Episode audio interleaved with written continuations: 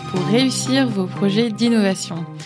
Dans ce podcast, j'interviewe des sociologues, des anthropologues, des designers, des facilitateurs, des entrepreneurs et des créatifs, tous experts en innovation, pour nous éclairer sur les stratégies, les pratiques, les techniques et les conseils que vous pourrez mettre en pratique.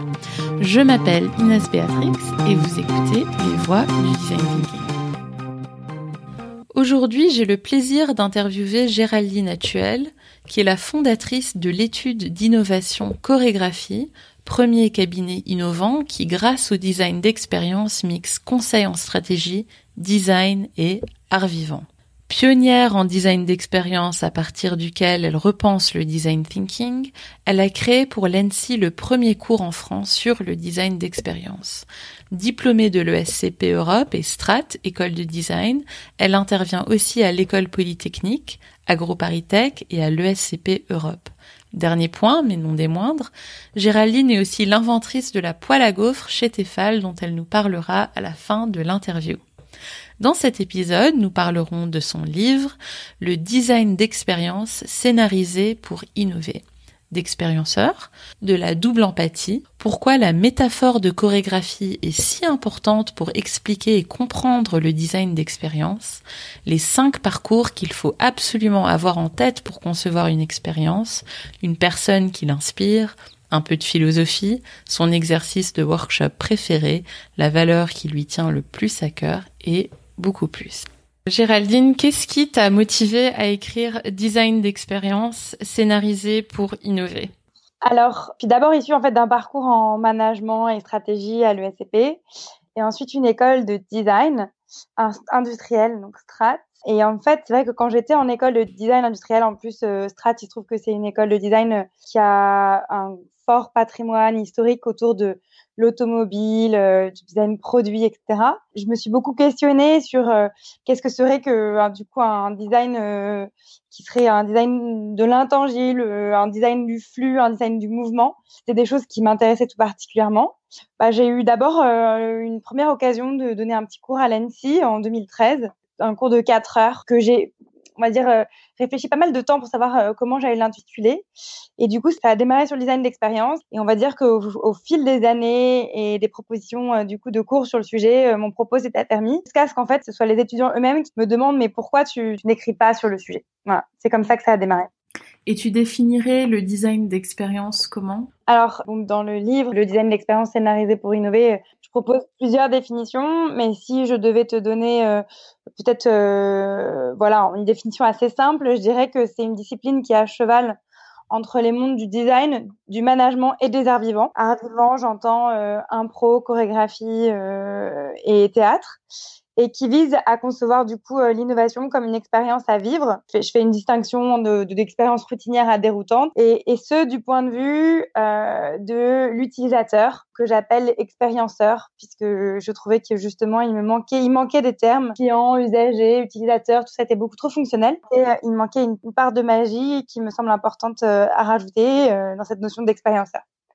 Et je rajouterais que au moment de réfléchir à justement à créer ce terme, et bien sûr, apparaît aussi le mot expériencé. Enfin voilà, c'était toujours, c'était difficile de choisir, mais en fait, ensuite c'était assez immédiat parce que quand euh, on réfléchit par exemple à la notion d'ambianceur ou d'ambiancé, bien sûr, l'ambianceur c'est celui qui crée l'ambiance et euh, l'ambiancé c'est celui qui la reçoit.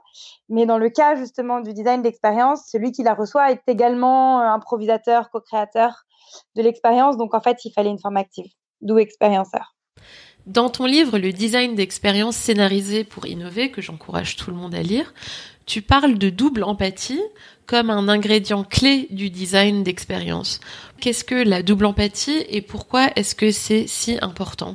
Alors, pour être totalement euh, transparente avec euh, toi, donc quand je suis arrivée en école de design, le, mot empathie était un, mot très important et bien sûr empathie pour les destinataires de nos projets. Et donc, euh, empathie, récepteur, si on choisit du coup euh, euh le schéma l'expression telle que je le propose, émetteur-récepteur. Et en fait, quand euh, on faisait des workshops, on va dire, plus stratégiques dans les boîtes dans lesquelles j'ai travaillé, on parlait beaucoup d'objectifs business.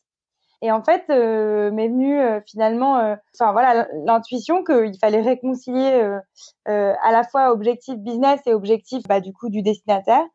Et du coup, du, dans une forme un peu un peu globale, voilà, j'ai proposé cette notion d'empathie envers l'émetteur et empathie envers le récepteur, avec dans, dans les deux cas, du coup, un, un besoin de, de comprendre et de mieux servir les objectifs des uns et des autres. C'est vrai que hum, quand je, je devais expliquer euh, autour de moi cette notion, ou dans les cours que je donnais, cette notion d'empathie, j'ai toujours beaucoup aimé la métaphore du cadeau. J'ai mhm. toujours trouvé intéressant, euh, mes étudiants euh, reconnaîtront euh, les petits exercices que je donne.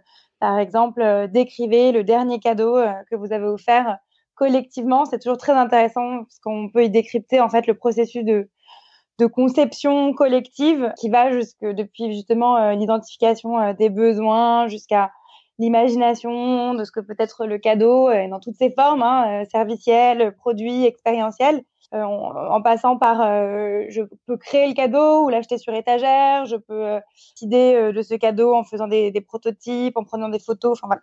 Enfin, j'ai toujours trouvé que c'était une métaphore très intéressante et elle m'a semblé aussi extrêmement pertinente pour décrire cette notion de double empathie avec en fait l'enjeu sous-jacent dans un cadeau, à la fois donc bien sûr de s'insérer dans le quotidien de, bah, de la personne à qui on fait un cadeau, mais aussi, donc, de servir ses besoins, mais aussi de dire des choses sur soi, aussi de parfois, d'avoir des raisons plus statutaires ou avoir des juste des, des, des envies euh, toutes particulières de, de, de, changer le quotidien euh, de, de celui pour qui on fait un cadeau.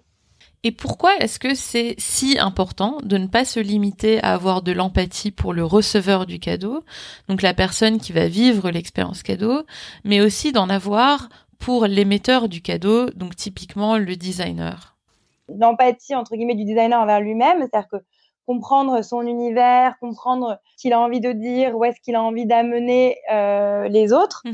en fait, c'est extrêmement important. Donc, il y, a presque une, une, introspection, une maïotique du designer. Et, et, euh, et de la même façon euh, dans l'industrie, si, si euh, l'émetteur de l'offre cadeau, c'est euh, une grosse boîte industrielle, il est nécessaire aussi d'être très au clair, très en amont sur quels sont euh, les besoins, les objectifs de ceux qui vont créer cette offre pour, bah, du coup, d'une part, simplifier le processus de conception, hein, ne pas passer trop de temps à faire des propositions qui seraient euh, en dehors du champ, mais aussi, euh, mais aussi pour avoir cette tension, en fait, entre le, les, objectifs des uns et, des autres, quoi, de l'émetteur et du récepteur. Mmh et dans le cas d'une boîte, donc ça pourrait être aussi les objectifs business de l'organisation. Tout à fait. Tu as écrit que le design d'expérience apporte une réponse efficace aux nouveaux besoins tels que la demande de relations authentiques et j'avais trouvé ça très intéressant. Est-ce que tu peux m'en dire plus sur euh, ce lien entre design d'expérience et authenticité? Il y a une phrase euh, assez euh, connue, on va dire, dans comment dirais-je, les on dit contemporains que tu connais peut-être, qui est collect moments, not things. Oui. Et donc, c'est vrai que pendant très longtemps, on a dit qu'on était passé d'une valeur de propriété à une valeur d'usage. Et, et, donc, dans, dans, dans, ma vision du design d'expérience, il y a cette valeur de moments authentiques, d'expériences passées, qui, je pense, aujourd'hui sont particulièrement valorisés euh, par nos contemporains, qui vont préférer euh, peut-être euh, organiser, je sais pas, un mariage sur une plage avec peu de frais, mais dans lequel, du coup, la part de d'imaginaire de, et, et d'authenticité, peut-être pieds nus, sensorielle, etc., est mhm. grande. Il y a toute cette dimension. Il y a aussi le fait que dans bah du coup donc il y a, y, a y a le côté euh, moment passé. C'est vrai que dans le cadeau de Quentin la métaphore du cadeau de Quentin ce qui est intéressant c'est que euh, on aurait pu n'acheter que le livre. Mais si tu euh, peux juste nous dire ce qu'est le cadeau de Quentin. Du coup, oui, dans, dans, dans le livre, je décris un, un exemple que j'ai l'habitude de donner pour expliciter justement le design d'expérience. Et j'explique que donc euh, quand euh, j'ai souhaité euh, offrir un cadeau à mon ami Quentin, qui est qui est photographe, j'aurais pu simplifier, hein, lui offrir simplement un, un, très bon livre de photos. Encore une fois, métaphore du cadeau, design d'objet entre guillemets. Mais du j'ai pris le parti de, de lui offrir une expérience de lecture avec avec voilà l'enjeu que si on, on, laisse sur étagère un, un bouquin voilà qu'on offre, finalement, donc, ce contenu ne sera pas vécu, ne sera pas transmis ne sera pas véritablement euh, euh, incarné. Alors que si donc euh, on imagine un moment de vie qu'on offre, euh, du coup, en l'occurrence que j'ai offert à Quentin, dans lequel il peut euh, vivre le contenu de ce livre. Bon, en l'occurrence, on avait la chaise, euh, le plaid, etc.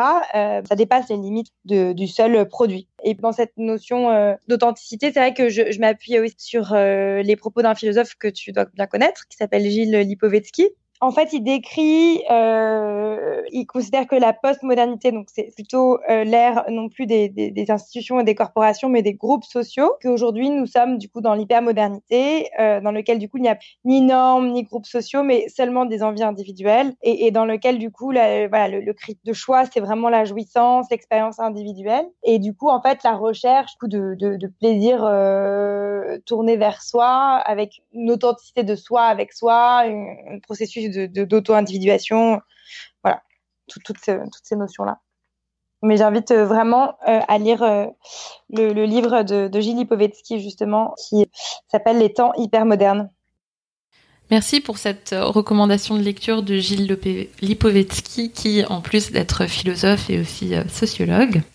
J'aimerais maintenant changer de cap un peu et te poser une question sur la chorégraphie, un sujet qui, je pense, te passionne. Dans ton livre Scénarisé pour innover et dans ta boîte qui s'appelle Chorégraphie, tu utilises beaucoup la métaphore chorégraphique pour expliquer et parler du design d'expérience. Est-ce que tu peux nous en parler et nous expliquer pourquoi elle est si utile pour comprendre le design d'expérience? C'est vrai que je suis danseuse de tout temps, enfin de, depuis ma plus tendre enfance. Donc, pour la petite blague, j'ai l'habitude de dire que je suis polyglotte en danse.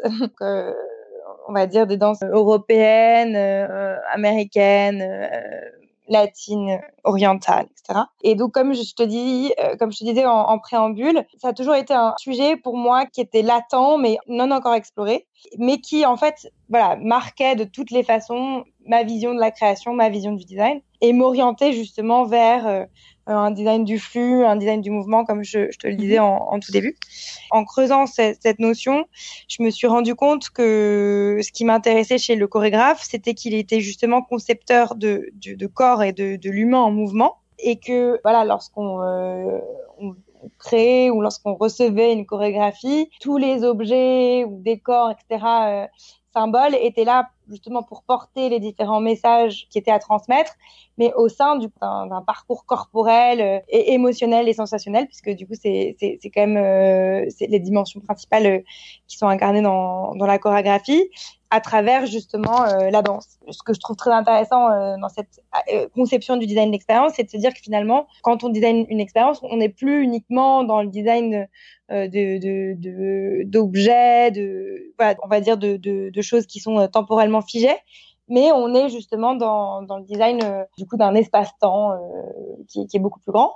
Et euh, ce qui est intéressant, c'est quand on creuse l'histoire de la chorégraphie, c'est une des rares disciplines quand on regarde la musique ou euh, la littérature, etc., qui, n'a pas réussi à codifier un langage, un outil en, particulier pour euh, bah, justement euh, s'écrire, se créer, itérer, construire, etc., transmettre.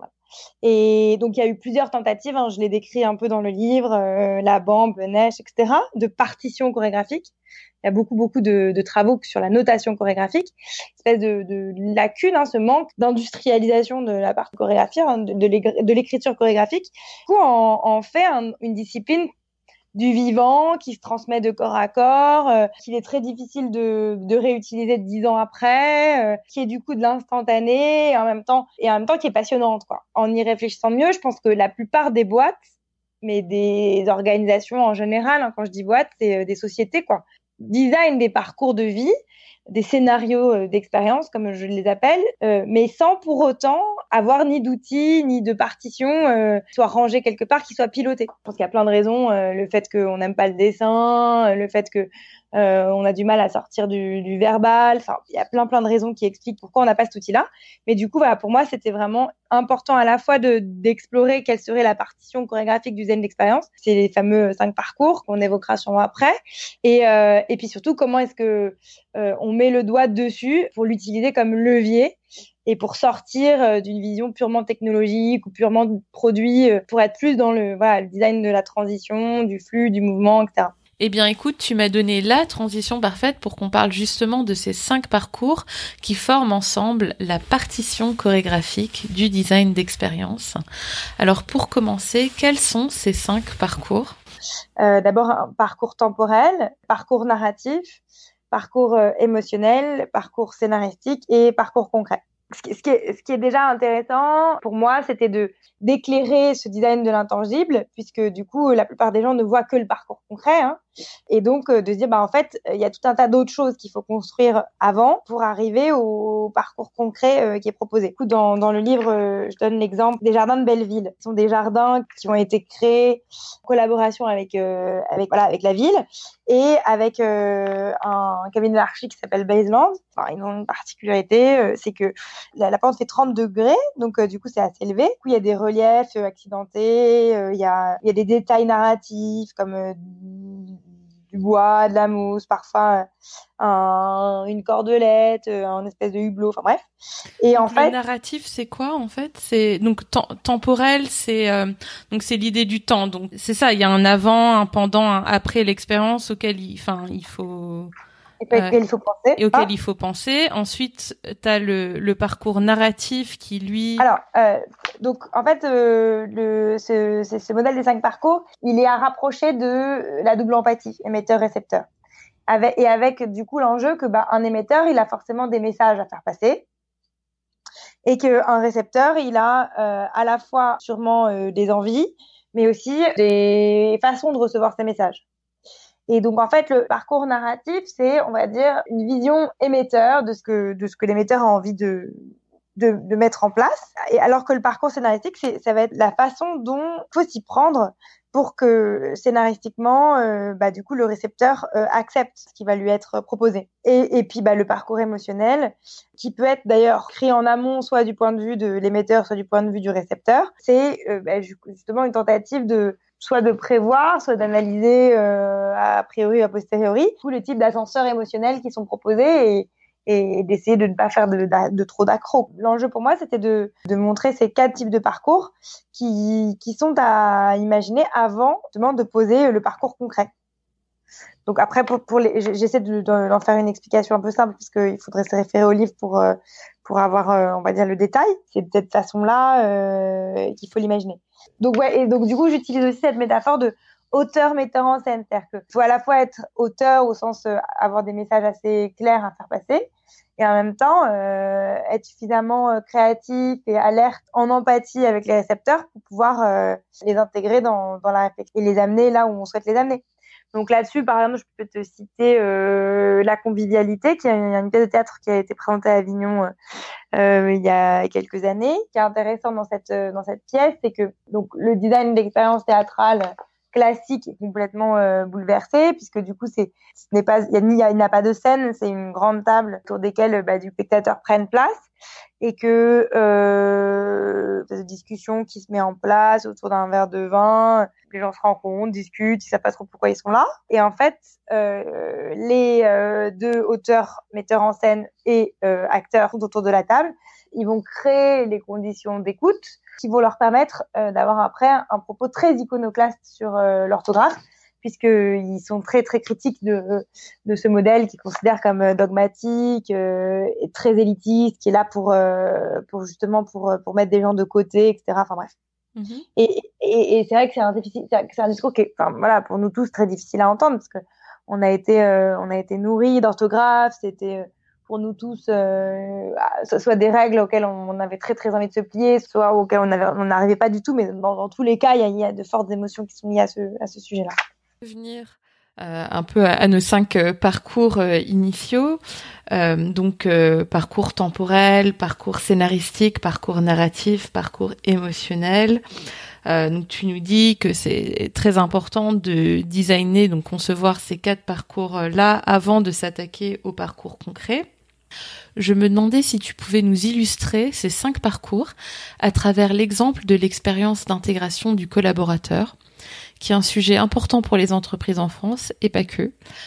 Si on doit l'appliquer au parcours d'intégration d'un collaborateur, il faut déjà euh, se poser la question de quel type de parcours temporel il va vivre, Donc, bah, il y, a, sûrement le moment où il se fait recruter, qu'est-ce qu'il va recevoir, quel, quel type d'image il va, il va avoir du coup de, de ses futurs employeurs, futurs recruteurs, peut-être aussi, bien sûr, sur les réseaux sociaux ou peut-être d'anciens collaborateurs qui, qui auront bossé là-bas. Après, il y a bien sûr son premier jour. Hein. Comme on dit, on n'a jamais deux fois l'occasion de faire une bonne, une bonne première impression.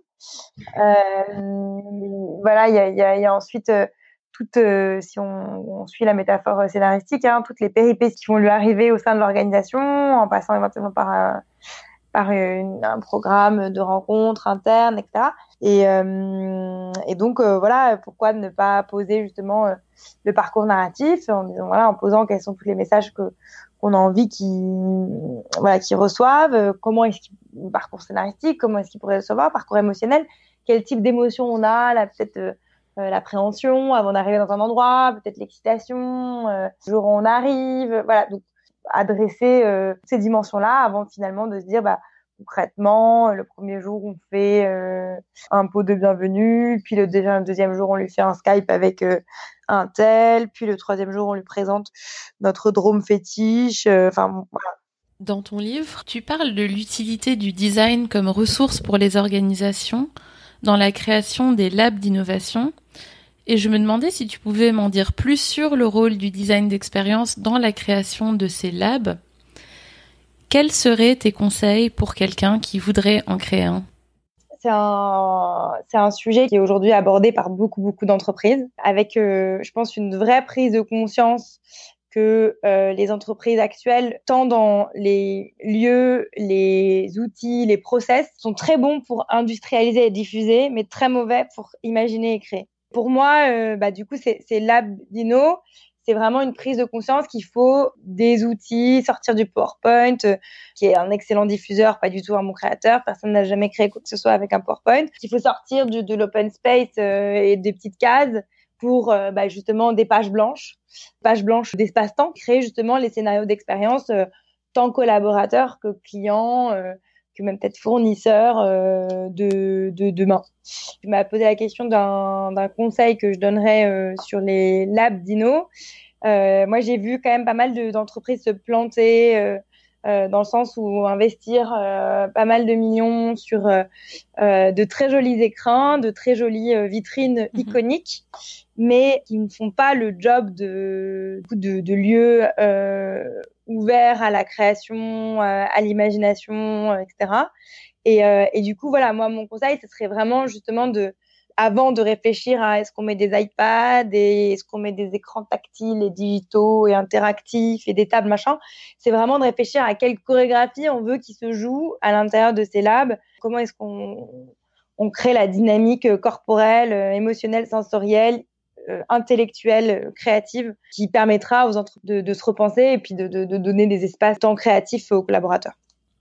Pas si ça te suffit quand même. Ouais, ouais, que les collaborateurs utilisent tout en fait, leur, tout leur sens pour euh, imaginer de nouvelles solutions. Oui. Avoir un lieu où on, où on sent qu'on peut utiliser tous ces sens. Ouais, exactement. Ouais un lieu dans lequel on engage les corps, dans un lieu dans lequel euh, on crée des chorégraphies qui seront euh, interprétées forcément par d'autres, mais dans lequel on intègre les danseurs interprètes euh, à la réflexion parce que c'est les corps qu'il faut sculpter, qu'il faut mouler. Mais c'est une métaphore ou t'es comment dire ou est-ce que c'est littéral? C'est les deux, moi, quand as essayé de créer une chorégraphie sans les danseurs, interprètes, c'est pas possible. Parce que le corps ne ment pas et que c'est parce que vous avez avec vous les danseurs interprètes et qui vous diront que ce que tu me proposes, c'est intéressant, mais moi, je le vois dans mon corps comme ça et je le ferai comme ça qu'on on, aboutit à une création qui est, euh, qui est pertinente et qui, et, qui sera mise en œuvre véritablement. Parce qu'en fait, il y a un effort d'imagination, donc de l'expérience, et ensuite de retransmission, de description de cette expérience à travers son corps. On a le choix, hein. soit on, on, demande à des euh, chorégraphes, euh, je continue la métaphore, hein, de, de, créer, de créer seul dans leur coin et après de dire bah voilà euh, voilà mes bullet points euh, maintenant vous l'interprétez soit euh, on, leur demande de faire un très grand effort Et à, mon avis, c'est nécessaire justement de formalisation de la partition chorégraphique, donc avec un, de vrais scénarios d'expérience qui vont être interprétés par bah, les personnes de, de l'organisation, quoi. Et où, à mon sens, on crée ce scénario d'expérience avec eux parce qu'en fait, on peut pas vraiment créer un scénario d'expérience sans quelque part en, vivre l'expérience. Bah, c'est-à-dire que essayer vivre un euh, peu cette joie euh, qu'on veut transmettre aux autres, euh, etc. quoi, ou, ou cet élément de surprise, ou le euh, cette expérience paisible qu'on veut inculquer à l'autre bah, C'est un corps à corps, c'est-à-dire que c'est parce que je, le vis dans mon corps que je le transmets euh, à, autrui. C'est vrai que nous, dans les workshops qu'on fait, on, sait très bien euh, que c'est parce que on va introduire des dimensions corporelles et des émotions que cette dimension-là réapparaîtra dans ce qui sera designé. Mhm. Donc c'est aussi euh, toute la réflexion sur est-ce qu'on crée une, design une expérience ou les conditions de l'expérience. Mhm comment est-ce qu'on modifie euh, euh, l'état attentionnel pour, euh, pour justement produire de, de, de, de voilà, de, de, nouveaux états attentionnels, de nouvelles conditions d'écoute. Je cite beaucoup en ce moment Anne Décoret, qui est une chorégraphe, travail qui a présenté là à la Biennale de la danse à Lyon un workshop qui s'appelle l'échauffement du spectateur. Et elle propose en fait aux spectateurs qui vont voir un spectacle de venir s'échauffer avant pour mieux comprendre ce qu'ils vont recevoir donc de travailler avec leur corps. C'est marrant, ça me rappelle un, ami à moi, euh, était étudiant en philosophie euh, islamique et pour mieux comprendre la philosophie euh, de Rumi, je me rappelle survivait sur des dates, des, des, des, dates et de l'eau et il trouvait que c'était que comme ça en se remettant physiquement un peu dans, dans certaines conditions qu'on pouvait vraiment comprendre. Mais non, mais euh, c'est vraiment, oui, euh, c'est ouais, c'est les conditions de cette expérience. Euh, est-ce qu'on peut accéder à la pensée d'un auteur mmh. sans considérer qu'il y avait un corps, qu'il y avait un, une culture, un environnement Ouais, enfin, je pense que l'exemple que tu donnes, il est, il est très, très pertinent. Mmh.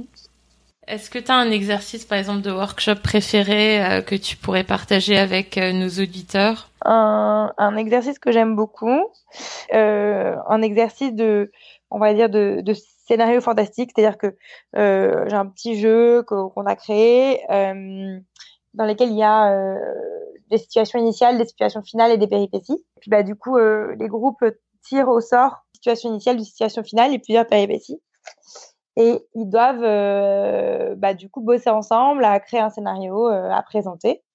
Donc c'est des scénarios fantastiques, hein, ça parle de sorcières, euh, de de de voilà, de, de reines, de de druides, d'enchanteurs, etc. Et en fait, ce qui est très intéressant, c'est pas tellement bah, du coup les péripéties, mais c'est c'est le lien qui va être créé entre entre chacune de ces péripéties euh, pour partir d'une situation initiale, à, voilà, à aboutir à une situation finale. Mhm. Et en fait, je pense que c'est c'est c'est ce que j'essaie d'expliquer dans le livre, c'est cette, cette notion d'articulation, de concaténation, de, de, de transition. En fait, je pense que ce qu'il y a de plus difficile euh, pour un collectif, tous ces interstices, quoi, toutes toutes ces choses qu'il faut coudre avec des, des, des, départements très différents qui se parlent pas, créer un sens, quoi. Ouais. Pour créer une narration euh, qui a du sens, euh, une belle histoire à, se raconter euh, avec les événements qu'on a. c'est ça, c'est ça. Qu'il soit pas juste du storytelling au sens euh, j'invente une histoire mm. plus ou moins vraie juste pour vendre mon, mon, produit, mm. mais mais mais de construire une, une, réelle histoire qui va décrire justement le scénario scénario qui va être vécu par pour qui c'est destiné quoi. Mm-hmm. Avant de commencer l'interview, tu m'as dit que tu avais inventé la poêle à gaufres, donc j'étais tout de suite très curieuse.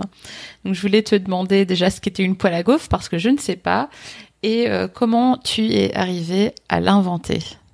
Bah, pour, moi, c'est un peu une petite blague parce que j'étais stagiaire euh, chez Tefal euh, quand quand j'ai créé ce truc et bon, je, je, savais pas du tout quel destin cette poêle à gaufres allait avoir.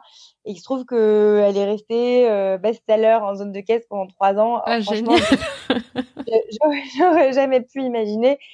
Enfin, je, enfin vraiment, c'est pour moi, c'est une petite boutade, quoi. Mais, mais c'était une très belle expérience que j'ai eue chez Tefal, où voilà, sont réunis euh, dans, dans, un esprit de très grande liberté et d'écoute, tant les départements de, de, marketing, de design et, et, les, et, l'usine avec euh, laboratoire PTFE, EMA, etc., la R&D. Enfin, c'est un, un, très très bel endroit pour, pour comprendre ce métier.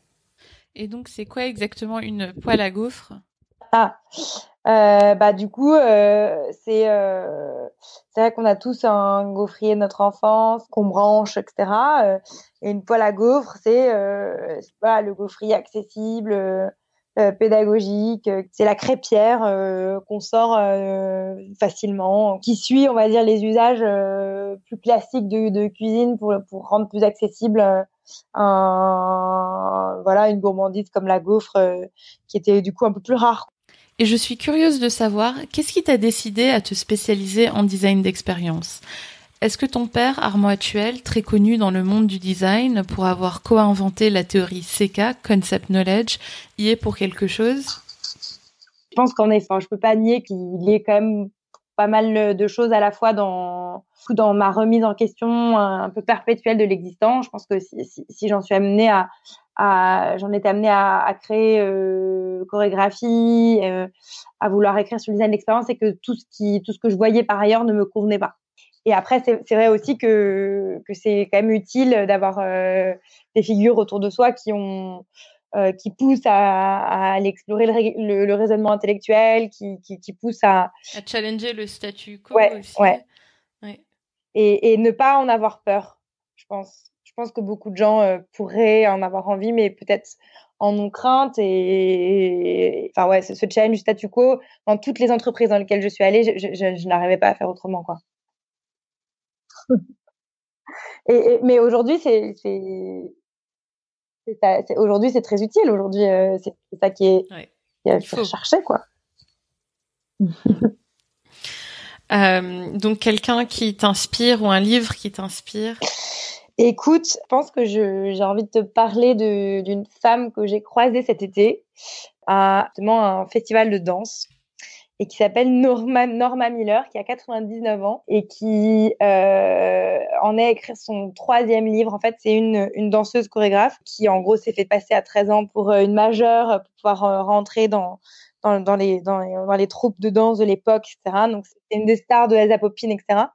Et quand euh, et quand dans les années, enfin, retour de guerre, tout le monde a arrêté de danser, etc., parce que c'était la, la, reconstruction, elle a, poursuivi son rêve, elle a, elle a, elle, a, continué à être chorégraphe, voilà, puis elle a une espèce de, enfin, j'ai entendu raconter son, parcours de vie à 99 ans, une espèce de détermination, de, de, comment dirais-je, enfin, elle a pas sa langue dans sa poche, quoi, qui, est assez revigorante, qui, ouais, qui m'a pas mal, euh, qui m'a pas mal inspirée. Beaucoup Ta description euh, me donne envie de, de, la connaître, de la rencontrer. En tout cas, je vais regarder sur. Euh... Ouais, bah, c'est femme noire, euh, chorégraphe. voilà, déjà, peu de gens comprennent la danse, donc déjà c'est une vision différente. En plus, euh, voilà, c'est ouais, c'est c'est assez, euh, c'est c'est une vision très très très très intéressante parce que très différente. Et pour terminer, une valeur qui te tient particulièrement à cœur. Bah, je, franchement, je, je pense que, hum, enfin, pour moi, pédagogie et design, en fait, c'est extrêmement lié. Parce que justement, dans ce, dans ce, ce notion de mise en scène, de parcours scénaristique, de comment faire passer des messages euh, à travers soit des objets, soit des chorégraphies, soit des parcours, etc. En fait, il y a, y a tout le temps cette, cette, cette dimension de transmission. Mmh. Pour moi, euh, un, un, prof, c'est un espèce de designer d'expérience du quotidien qui doit tout le temps euh, et à chaque instant euh, comprendre ses récepteurs pour mieux adapter. Voilà, je trouve que la, la transmission pour moi euh, c'est une des valeurs euh, voilà, les plus importantes. La transmission, effectivement, ça fait beaucoup de sens par ton parcours de prof et aussi ta décision d'écrire ton livre et donc de transmettre. Ouais, ça, ça me tenait vraiment à cœur de, enfin ça me tient toujours à cœur de d'écrire des choses qui sont extrêmement accessibles extrêmement compréhensible et qui touche des, des, des publics qui pour qui c'était pas évident à la base quoi. Bah écoute, merci euh, beaucoup euh, d'avoir accepté d'être interviewé sur le podcast et pour euh, cette bonne discussion avec toi. Bah merci à toi Inès pour toutes ces questions hyper hyper structurées et puis assez profondes qui m'ont permis une, une introspection certaine. Si vous avez aimé ce podcast et tout ce travail, souscrivez au podcast pour avoir accès aux nouveaux épisodes dès que je les publie. Et si vous êtes sur Apple Podcast, ça serait vraiment super si vous pouviez laisser un avis. Je les lis tous. Et si vous pouviez me donner le maximum d'étoiles pour que le podcast soit bien référencé, ça m'aiderait beaucoup. Pour en savoir plus sur le design thinking, rendez-vous sur mon blog lesvoiesdudesignThinking.com. Vous pouvez me suivre sur Instagram à Les Voix du Design Thinking et sur Twitter. Là, c'est plus court, c'est Les Voix du DT. Ayez confiance en votre créativité, continuez à être curieux et à vouloir en apprendre plus parce que le monde a besoin de gens qui ont vos talents uniques pour innover. À très bientôt!